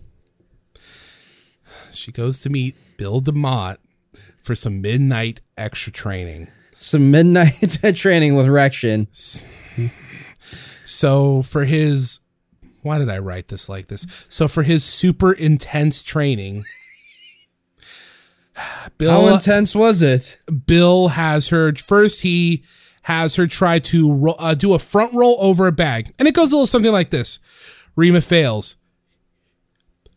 Roll over the bag. Rima fails. You don't touch the dummy. Can't roll over the bag. Don't touch the dummy. Can't roll over the bag. Over the bag like 5 times. Over the bag. I was like, bro. And then in this order, as it was shown to us, he has her take a shoulder tackle, a schoolboy, back bumps, bumps, bumps, bumps, suplexes. More suplexes, and then Rima. Oh, this actually pissed me off. Rima tries to hit Bill with a schoolboy, and he just crushes her with his fat ass, and he's disappointed that she's hurt. It's like, bro, what the fuck? You sat on her. Did you see him take the schoolboy? It's been 2 weeks. I don't know. I remember Rima was just being a weird noodle. Well, and it was the worst schoolboy you'd ever seen. It was very bad, and I believe it. So, Rection is like, Rima, Miss USA, let's have a sit down. Yeah, they have a powwow. Yes, and Miss USA is bawling her eyes out and is in a lot of pain for doing nonstop bumps. Yeah. And then in a talking head, she might realize she might not be as tough, but she really... Oh, wait. What the fuck do I have here? In a talking head. She might realizes she might be not as tough, but she does have body coordination. That's the other way around. She is literally sitting there. It's like, you know what? I feel like I'm tough and I can survive this. But she might finally have the realization she might not have the body coordination to do this job. This was how I transcribed this scene. She cries. Sad music plays. Goes back to mansion. Cries. Then she cries. Says she doesn't want to quit, and then she cries. Hey, dog, you know what I've taken away from week 4 now of watching this show? And this show, and by extension, WWE, really love to make people cry. Someone has cried every week. At least 2 people. Well, now it's morning training, and Stone Cold appears. And his camo shorts. Yes. And now, a special guest, ... one of the best storytellers and technicians. Oh shit, it's Bret Hart. I'm going to be real with you. He said, my special guest today, one of his favorite opponents, one of the greatest storytellers and in-ring technicians. I'm thinking to myself, motherfucker, if this is Triple H. They belong. I was so ready for it to be Triple H. But yes, like you said, Bret Hart, and then I wrote here, that's sick. I was like, oh shit, it's Bret Hart. I was guessing like, what, Bret Hart? Oh shit, it's Bret Hart. I was not thinking Triple H. It's just all those things. Sorry, I guarantee you Triple H would want someone to say about him. I know when like Stone Cold said, one of my favorite opponents, the best storyteller and technician. I'm like, what, Bret Hart? Oh shit, it's Bret Hart. Bro, and he's just sitting there, was like, Bret's just like, why am I here? I said, you know, it's funny. Bret Hart is on, because I didn't know about this. So I wrote here, I said, you know, I feel like maybe this should have been the episode that was about technique. If you're going to have on Bret Hart. Yeah. Let's get Big Show on for technique. And let's get Bret Hart on for agility. I'll get to his promo, because I wrote down his promo. You know, it's almost like kind of a fucking rib, because we have a clip edit of Bret Hart of him being young and then him being old to like doing just punching people. Like he can't take bumps. Yeah. Yes. You see this old Bret Hart and it's like, all right, everyone, I'm here to talk about agility. And you show like a clip edit of him not being able to do be very agile in his old age. Do you think this was a rib? Oh my, it's ridiculous. So, oh, I wrote here, I said, Luke looks like specifically he climaxed in his pants, seeing Bret Hart. Well, who wouldn't? I'm like, I'd be going like, oh my God, it's Bret Hart. So I'm going to read. This isn't word for word. Like 10 feet away from me. Oh, bro, if Bret Hart just showed up randomly, hands in his pockets, looking just absolutely just uncomfortable, like he always does, oh, it'd be the best thing. You know, I would still mark out seeing a very uncomfortable Bret Hart looking like Stu Hart, like just pop through my door right now. Could you imagine if he did cameo, how like awkward those would be? He's like, hey, this is Bret Hart, the excellence of execution. The excellence of execution. Your friend Ed told me to wish you a happy birthday. So happy birthday. Can I get my $80 now? Wow, he's a very awkward dude. So, Bret, can we just say that Bret Hart's very awkward? Oh, he is. He's yeah. So, or at least this old Bret Hart. Maybe like watching Wrestling in Shadows, Bret Hart seems a way more approachable person. Bro, old Bret Hart does not seem approachable. Bro, Bret Hart in that movie feels like fucking Peter Parker, just an everyman who just tried to do his best at what he loved. Yes. So Bret says, "I took a lot of pride in being a serious professional. I did this 23 years nonstop. It's a long, hard road. The most important thing you can learn is agility, to protect yourself. I pride myself on never injuring anyone I've worked with. After a point, you just got to go for it. Give everything you got to make it to the top. I wrestled as hard for in front of 500 people as I did 90,000. Didn't matter if there was 10 of them. If they were making a lot of noise, I gave them the best show I could. I was always that little kid in the front row watching. Being a fan first gives you that passion to be the best in the world. It's 100%. You got to go all the way."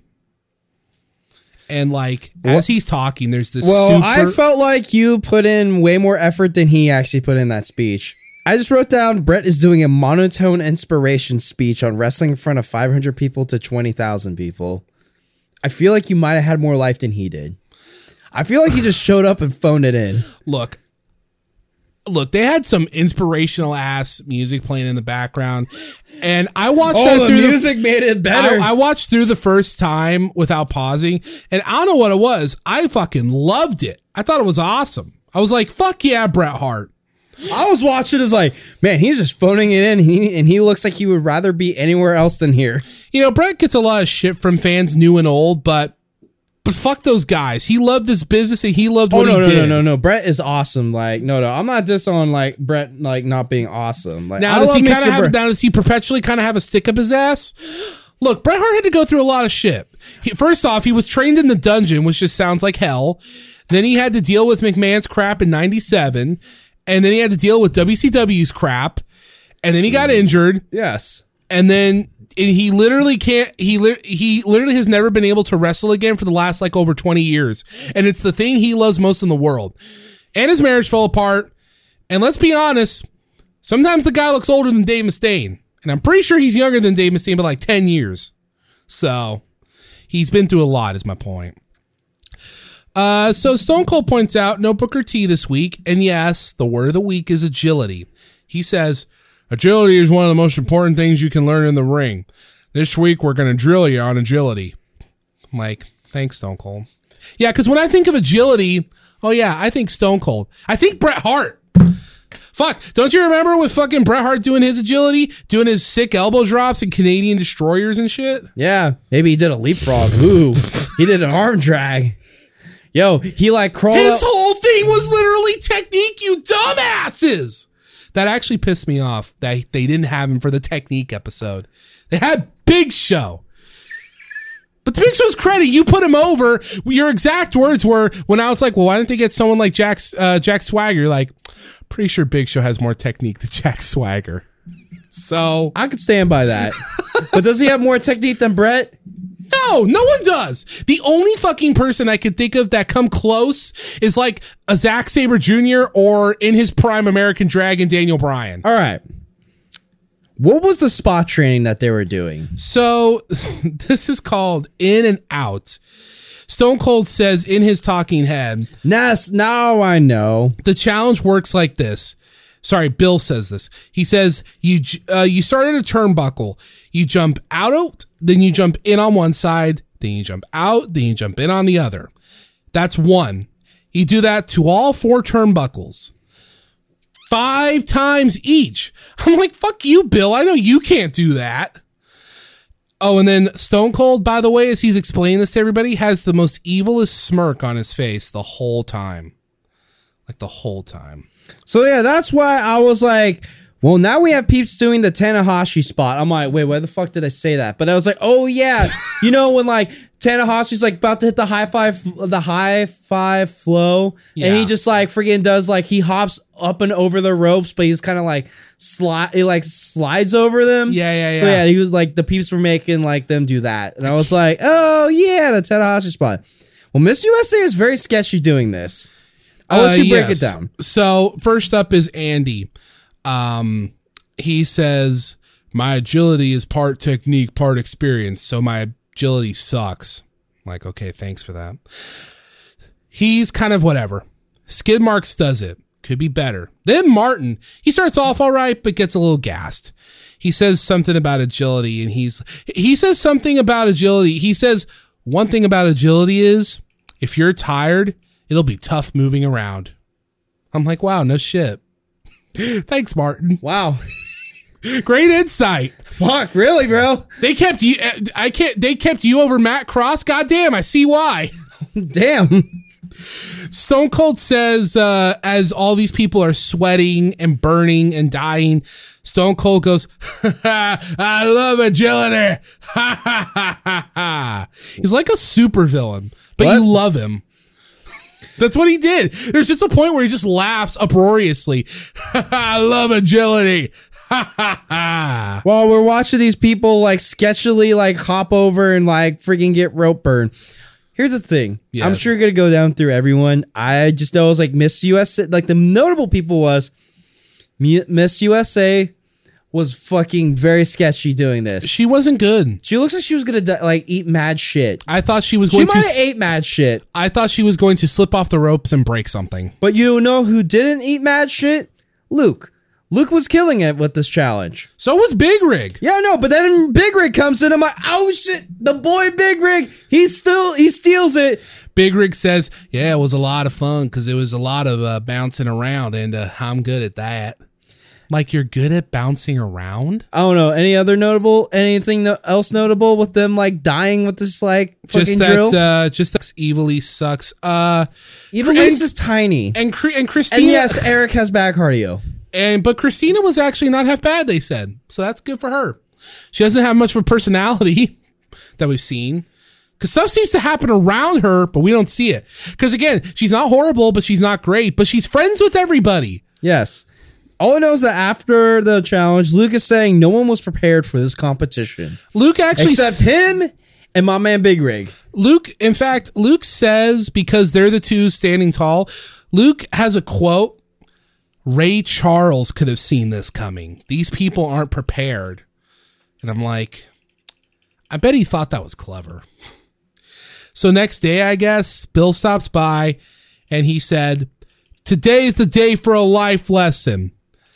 And I'm going to explain the segment to you verbatim. He tells them, you have negative 10 minutes to get dressed and go meet Trish. Huh? Negative 10 minutes ago. Are we talking about morning erection as he has people meet up in the living room just to tell him, all right, you need to go meet Trish. You. Morning erection. Yes. I hate you. But yes. It was almost like, you know what? Everyone, come into the living room. So you have negative 10 seconds to go meet Trish. Yeah, and then there's a pause. Why did you just bring everyone here? And then there's a pause and he goes, negative 10 minutes ago. And then they leave. And then Bill gets this big, fat, shit-eating grin. He is so... He's not even smug. He's, like, genuinely really proud of himself. He gives a hearty chuckle, and he's... This is a quote. He goes, negative 10 minutes. Bitchin'. I'm like, you are so lame. That's all I could think of to say at that moment. Oh, man. Big Rig says how agility is a big part of the sport and he's ready. I'm like, thanks, Big Rig. So they go to this place called Frisco's Bar and Grill. Now, I've never been here. Have you been here? Is it good? What? No. Oh. What? Why are you asking me? Well, because you eat at a lot of places. Well, there's a lot of places. You eat at a lot of places. You eat a lot of food. You actually eat more than me. Sure. You just work out. So we see Trish say how, and they said this yesterday, but again... Agility is a big part of the sport, and today they're going to reinforce it. So you know how we're going to reinforce agility? Have fun roller skating around. We meet the woman that owns the store named Joanna, and she's basically like, Sup Holmes, my waitresses have been on TV and music videos. We're the best best car hops around. We're going to give you a crash course in agility. So yeah, they go, and I wrote here, they go from being roadies to taking out trash to getting mauled by dogs and then they're cheerleaders and now they have to deliver food to tables. The show on is roller skates. The show is fucking sadistic, man. So they do a practice course. These are everything I got. AJ slips. Eric slips. Big Rig sucks. Trish says they all suck. And after literally all of them fall on their asses, Joanna goes, y'all are ready for Frisco's. I'm like, what? Are you watching the same show I am? I guess not. So, hey, let's just put these people to work for the lulz. So they're going around doing their thing. Here comes Bill. He's really just there to show up and eat. Some food drops. And then... They have to do a dance at some point. You thought the cheer was cringe. Oh, no, the dance These fuckers have to do a synchronized dance. Yep, it's pretty cringe. Also, Bill sees Eric fall, and he points and laughs. As I wrote down Rection howling at Eric eating shit. He's a happy Rection. I don't care if you do the audio. I'm going to fucking fight. You're going to be audio only. I'm going to fire you from the host spot. Okay, so Trish pulls everyone aside and asks them, hey, did you guys all have fun? They're like, yeah. She said, well, you look like you really incorporated your agility into your performance today. I'm like, are you watching the same fucking show? No. This was worse than the cheerleading challenge. It didn't last as long, but this was worse. Because this lasted way longer than the cheerleading challenge. Yeah. Like, the training might have been longer for the cheerleading challenge, but, like, them actually doing shit was like, this sucks. I rather would watch something else. God fucking damn it. I don't know if this was Death TV, but it was pretty close. But here's the thing, though. They're all done. Hey, you know what? You guys seem like you put in a good day's work. How about you enjoy the bar? Yeah, party. Let's party. And then people's like, yes, let's party. Rima at one point gets so lit with it. She gets on the table and starts dancing. People throw money at her. Ugh. And then Big Rig starts stripping. I wrote here a disco valley comes out. What the fuck? Oh, a disco ball. A disco ball comes out. And then Big Rig gives, I believe, Joanne a strip tease. By the way, there are elderly, family, and children still at this restaurant watching him do this. And I'm not going to lie, it was a little funny. It was funny. It was pretty funny. I just hope Big Rig didn't whip out the Big Rig. I believe that is now 2 strip teases I have watched that man do. Yep. Well, either way. So then we see, like, all like a lot of the contestants are partying. Yeah. But then we see Andy sober sulks in the corner. He almost says word for word he's being lame and straight edge. Basically.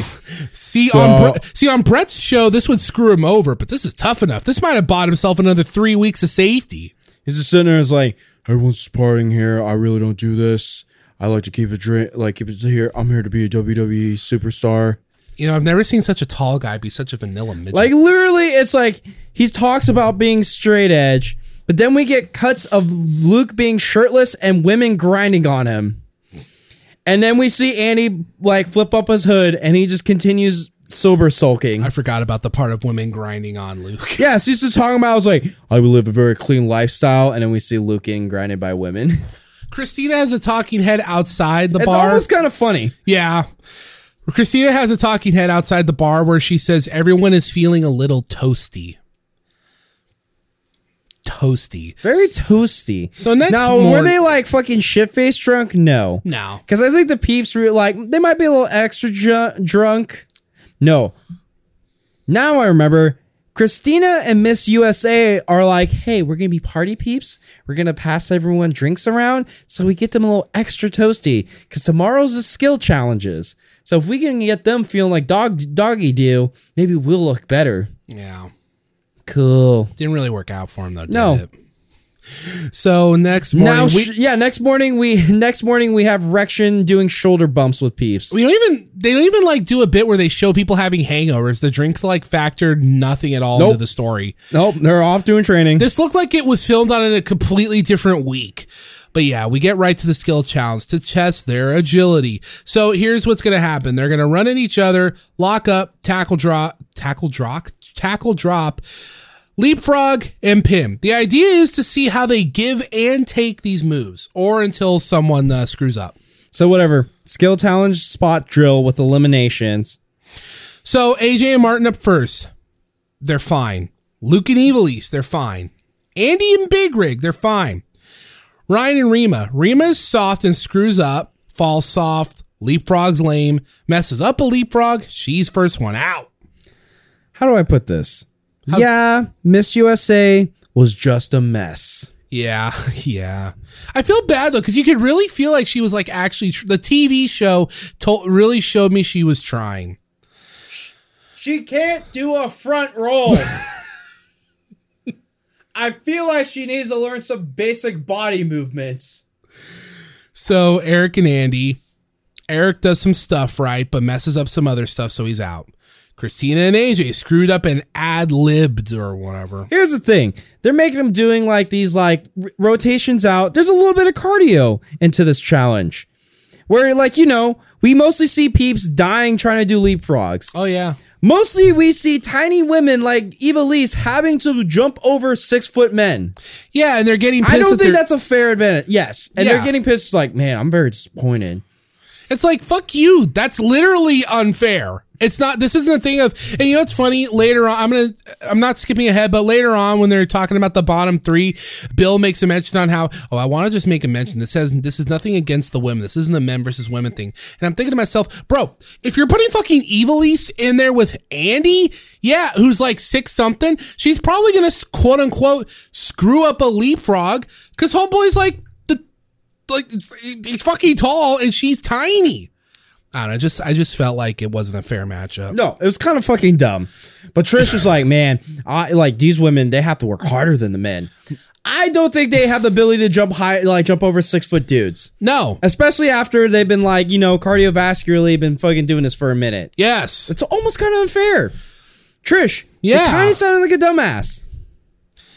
Now, if you had these women like, you know, running these spots among themselves, I think there might be a little bit more fair to judge the field. Yeah, if only because at least they'd be the same height. Yes. I think the only guy that was close to their height was Mikkel. And he's gone. He was pretty short. Yeah, and it's funny that he's short. Ryan. Mostly because fuck him. Ryan, it's funny because he's short. I don't know, it's funny. Ryan and Evilise, they both get thrown out. Big Rig and Martin. Big Rig's doing good, but messes up a little thing, Stone Cold said, so he's out. Andy and Martin. Martin impresses. Andy and Luke. Luke says he's like Muhammad Ali. He's going to tell and then show how good he is. Martin and Luke are at the top, and they are ordered to go until there's a lead dog. Do you think that's the same as being the big dog? Well, I don't think they're Roman Reigns-ing it, but... Oh, and they have him take their shirts off like it's a fucking Yakuza final boss. Did we, like, say our final three was Andy, Martin, and Luke, but then Andy was, like, then gets knocked out? So now it's like, all right, Luke and Martin, you're the last ones. Go to your camp, but you guys go shirtless. Okay. Okay. But you know who wins? Martin again. Yeah. Luke is eliminated. They were talking amongst themselves, and they're like, Luke is a very selfish wrestler. He's been he comes off as a very selfish human being. He comes off like a sociopath too, because in his talking head, because as I pantomime to you like during one of the shows, he had just has this really same straight look and this weird tone of voice. He says, anyone with half a brain wouldn't believe I came in second. I'm the top dog. I'm the alpha. I'm like, this dude's wound just a little tight. I wrote down Luke is very butthurt at him saying he's the top dog. He was salty. He was very salty that fucking Donny Osmond is fucking whipping his ass. Hey. At these challenges. He's Martin now. He's Martin. Luke, you look promising. But I guess you kind of you're a little tightly wound there, bro. He's a selfish wrestler, I guess. I guess so. It's funny because we said so. I nearly think about when people say like people are selfish basketball players. You know, they hog the ball and try to get all the shots. I'm like, I guess that's what Luke was doing. I don't know. So bottom three discussion time. Trish says Martin was dope. Steve says Martin is dope. Bill says Andy was cool. Same with Luke. Steve and Bill lambast Ryan for like the 90th fucking time. Like it's actually getting annoying how much they hate this guy. Yes. Steve says, it's like, we get it, bro. I don't know why skid marks is annoying. Like, here's the thing. Perceived to us, he seems fine. Yes. It's just more low key. Yes. But if for some reason, he has a personality. I guess it's his personality pisses off the judges. Rection feels very threatened by skid marks here. Maybe it's the hair. It must be the hair.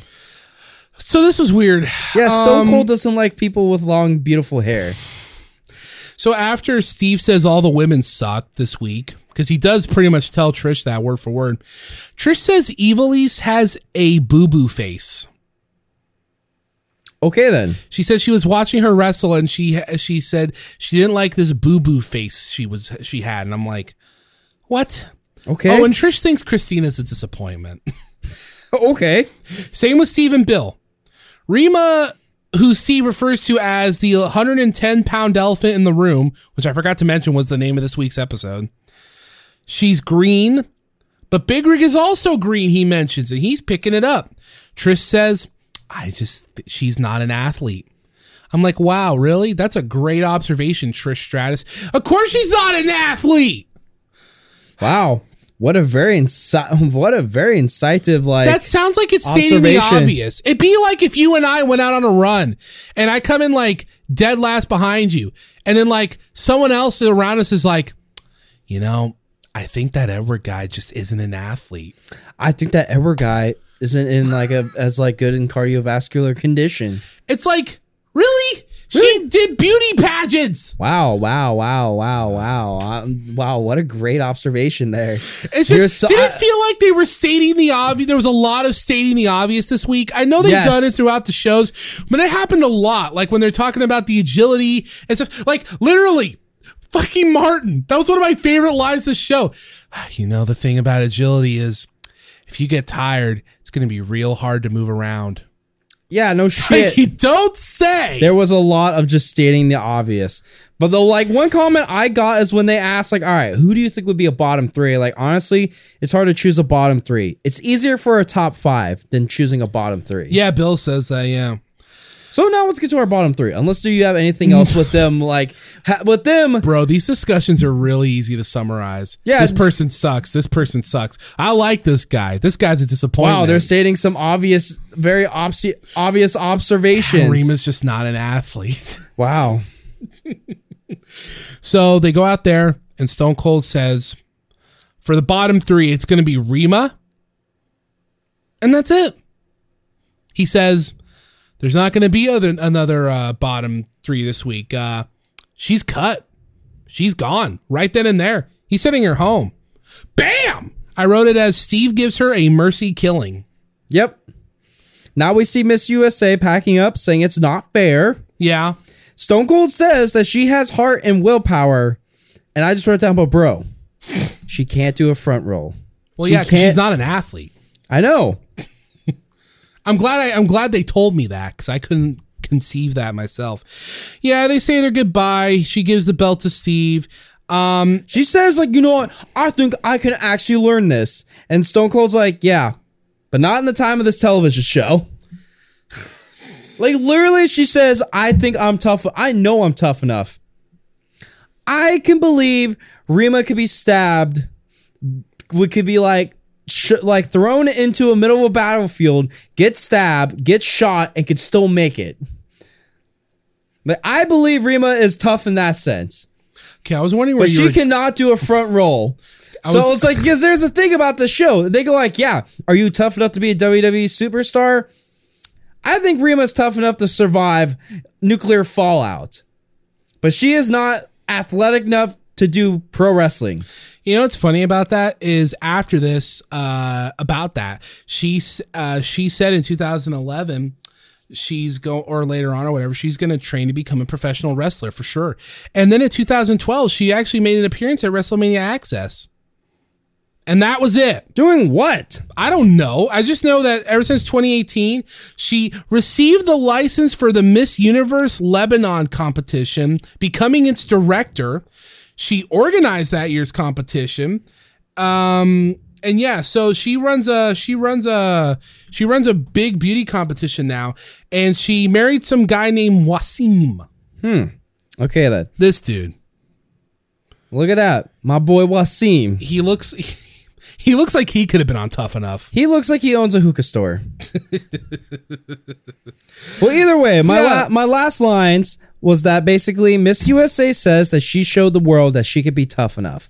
And I was like, no one is discrediting her for being tough. Yeah. Like, if the literal term of her being tough, I think she might even win for just being tough. Oh, yeah. But homie, she can't do a front roll. I don't think she could do this pro wrestling thing. No. I think there's a point where, like, I feel like they, like, put a little too much emphasis on the tough enough thing over the, hey, can you actually just do pro wrestling? Because can you, like, you know, do a front roll? These people come in to Tough Enough thinking that it's the equivalent of SpongeBob trying to get in the salty spittoon. I'm Bill DeMott. Welcome to Tough Enough. How tough are you? It's like, how tough am I? I can't do a forward roll. I know. Very inspiring. Yeah, this show's interesting. I'll say that, because this show, more than anything else that's ever been said about the company, this show would make me not want to wrestle for WWE. Because fuck these guys. No. They had them going through the roller skate bullshit, getting trained by Bill DeMond. I know he's not there anymore, but and that's the thing. Stone Cold episodes 1 and 2 just talks about how much pain it is being on the road all the time. He had 2 daughters that he didn't know really for like 15 years.